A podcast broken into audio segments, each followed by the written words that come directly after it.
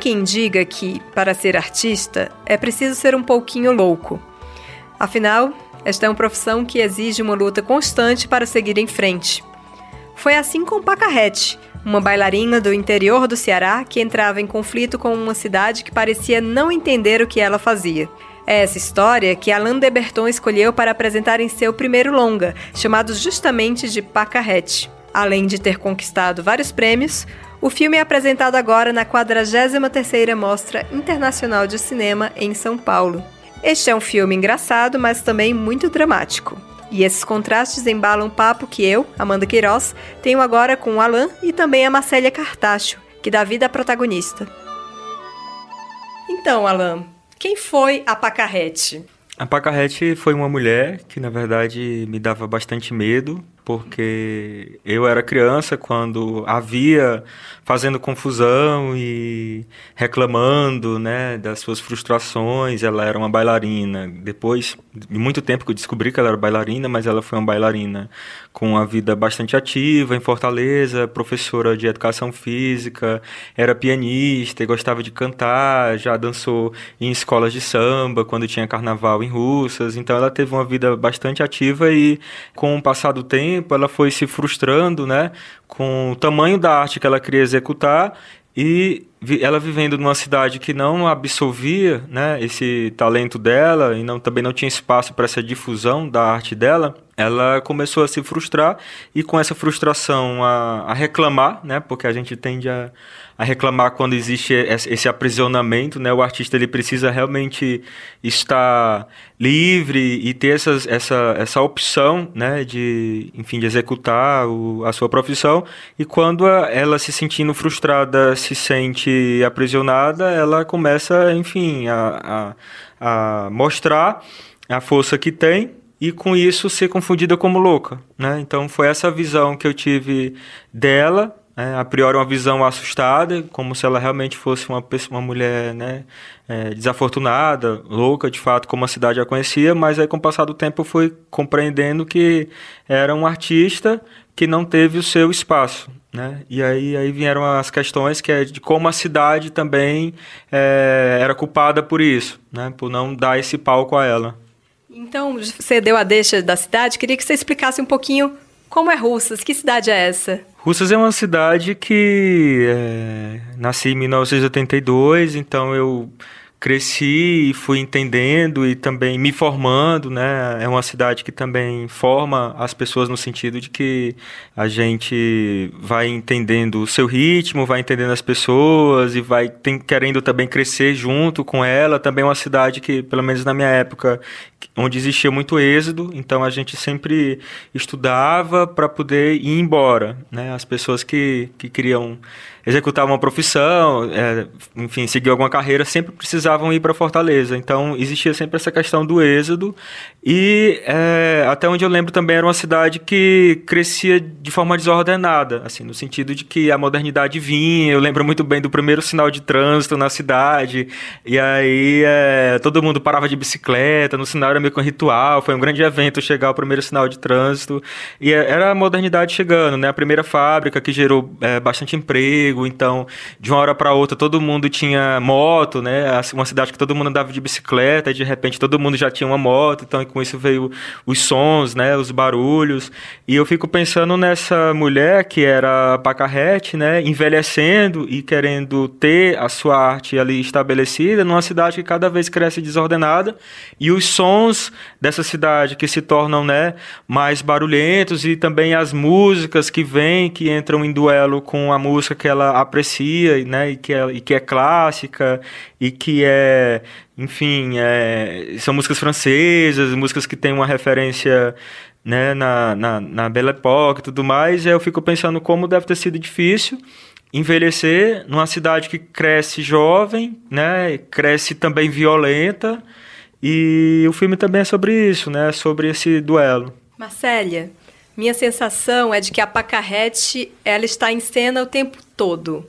Como foi encontrar o tom dessa personagem? Olha, foi um desafio muito difícil, porque a princípio ela ficou gigante para mim e me deu muito medo de não dar de conta dela. Mas é, o Alain, ele é um diretor assim extremamente sensível, né? Ele me acalmou e vamos viver uma coisa de cada vez. E teve, assim, um, um momento de preparação muito grande, muito intenso, né? principalmente é, por lado da produção de Alain, e a minha vontade de querer fazer uma coisa diferente. Né? E todo o tempo o Alain falava: não, vamos fazer um trabalho completamente diferente do que você já vem, vem fazendo por aí. Então eu tive assim uma preparação para bailarina, né, com a Vila Mares e o Fowler. E tive também aula de francês, aula de pianos, né? E todo assim um, um, investimento por parte do diretor que me acompanhou todo o momento, né, de manhã, de tarde, de noite, quando eu estava realmente nesse princípio. E também teve uma coisa assim, extremamente importante, que foi quando o Alain é, começou a perceber que faltava alguma coisa, né, além dessa do, do balé, do francês, que era a voz. Né? Então, a voz foi o maior desafio, que eu resisti um pouco, né? não queria botar a voz, porque eu começava a achar vozes estranhas. Aí comecei depois a experimentar, experimentar, até que eu lembrei que na minha cidade, no interior, lá em Cajazeiras, eu tinha uma moça né, que ela falava rouco. Aí eu comecei a buscar essa rouquidão nela. E foi assim um desafio, porque tinha momentos assim que eu conseguia e tinha momentos que fugia. Até mesmo assim, quando a gente estava é, filmando, né, na época lá de Pacarrete, é, ela ia e voltava, quando eu estava emocionada demais, aí ela fugia, aí tinha que ter esse controle, porque também incomodava um pouco. Mas, é, no fim, eu acho que foi uma composição que foi chegando aos poucos. Quando teve, assim, o primeiro momento de, de maquiagem, né, do, dos primeiros testes de maquiagem, que a gente foi compondo ela e já estava toda a equipe chegando. Aí teve um momento que a Alain percebeu que faltava alguma coisa, que eram os olhos azuis dela. E, né, e a gente foi montando isso, encaracolando os cabelos, e depois a figurinista foi botando uma roupa, e ela foi vindo aos poucos.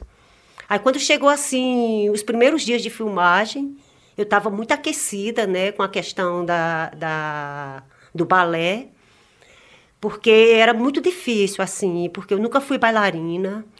Eu é, sempre sonhei fazer balé e tudo, mas na minha cidade do interior não tinha. Depois eu, eu é, fui para a vida artística e foi ficando mais distante. Nunca imaginei que podia chegar, né, depois de velha, assim, né, depois dos meus 57 anos. Eu vou logo ao ponto, para não tomar nosso tempo. Eu quero falar sobre o meu presente para a cidade. Presente? Sim.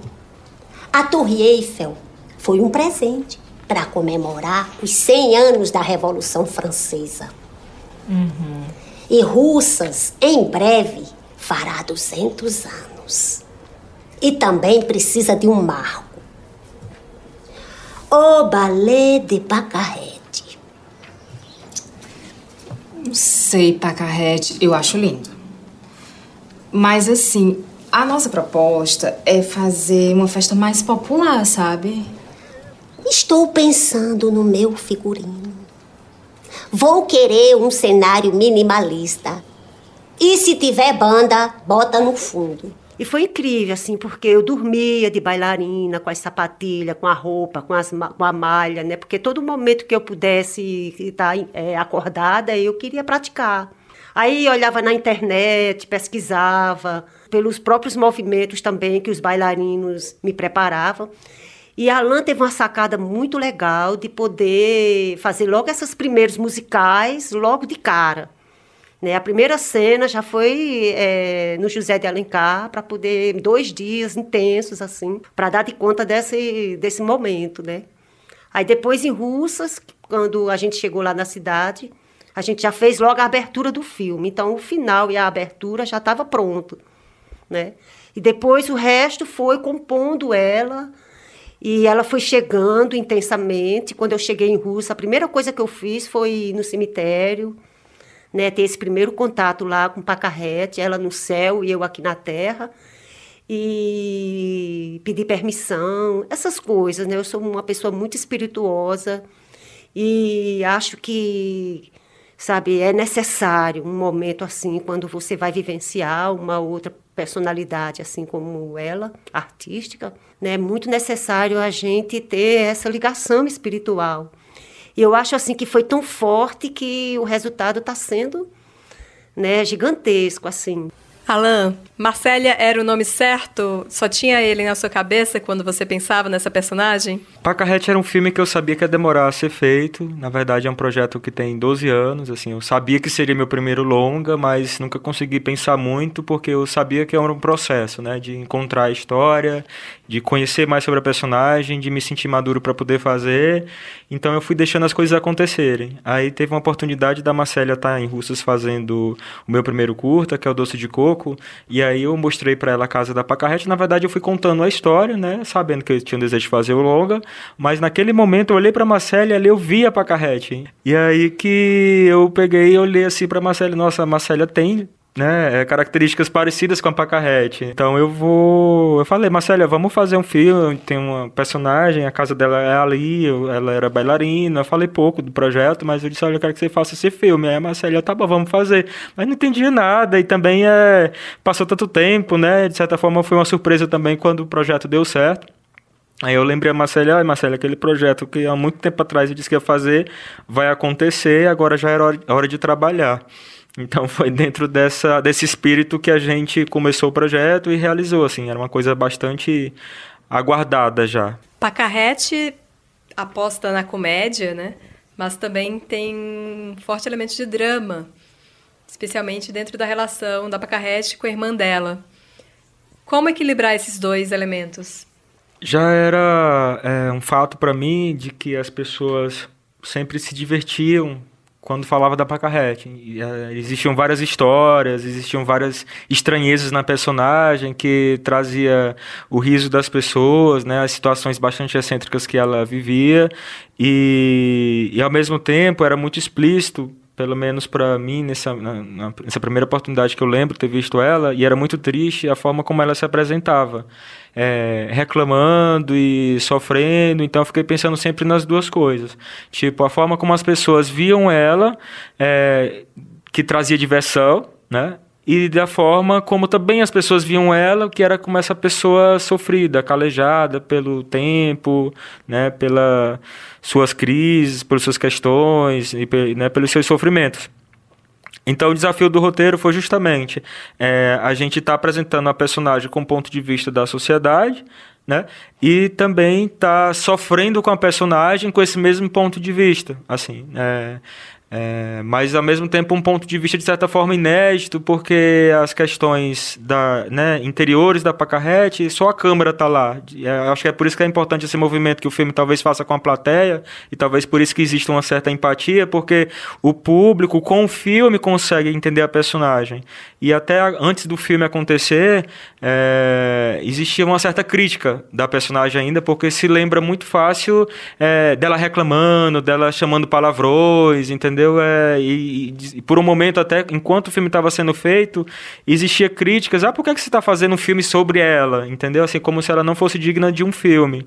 E, e aí o desafio sempre foi esse, assim, de ter bastante cuidado com a personagem, humanizá-la e nem discutir a questão da loucura exatamente, né? Assim, você vê o filme, você não fica dizendo, ah, ela é louca. Você vai entender o filme, vai se pôr no lugar dela e vai refletir sobre a vida, sobre as questões, sobre as dificuldades e o que leva uma mulher a querer estar tá querendo se manter artista, naquele né, interior que lhe dá as costas, né? E de certa forma a gente tem nela um exemplo, assim, porque a gente está falando sobre superação, está falando sobre resistência, está falando sobre ser mulher no interior e então são várias questões que o filme traz. Mas é. E também esse espírito de humanidade também, né? Quando se fala em, em a comédia e se fala no drama, no filme, é, a gente está falando também das nuances, né? É, a, a, gente às vezes fica bastante alegre, mas a gente também tem muita tristeza em diversos momentos. Então é, é, a ideia era que a gente tivesse um momento solar, que a gente chama no filme, e um momento nublado, né? Que é, que é a segunda parte final. É, que é justamente quando ela pensa em desistir da arte em função desse universo né, que se contrapõe a tudo. Obrigada, Alain. Obrigada, Marcélia. Os dois acabaram de falar comigo sobre Pacarrete, que está em cartaz na 43ª Mostra Internacional de Cinema em São Paulo.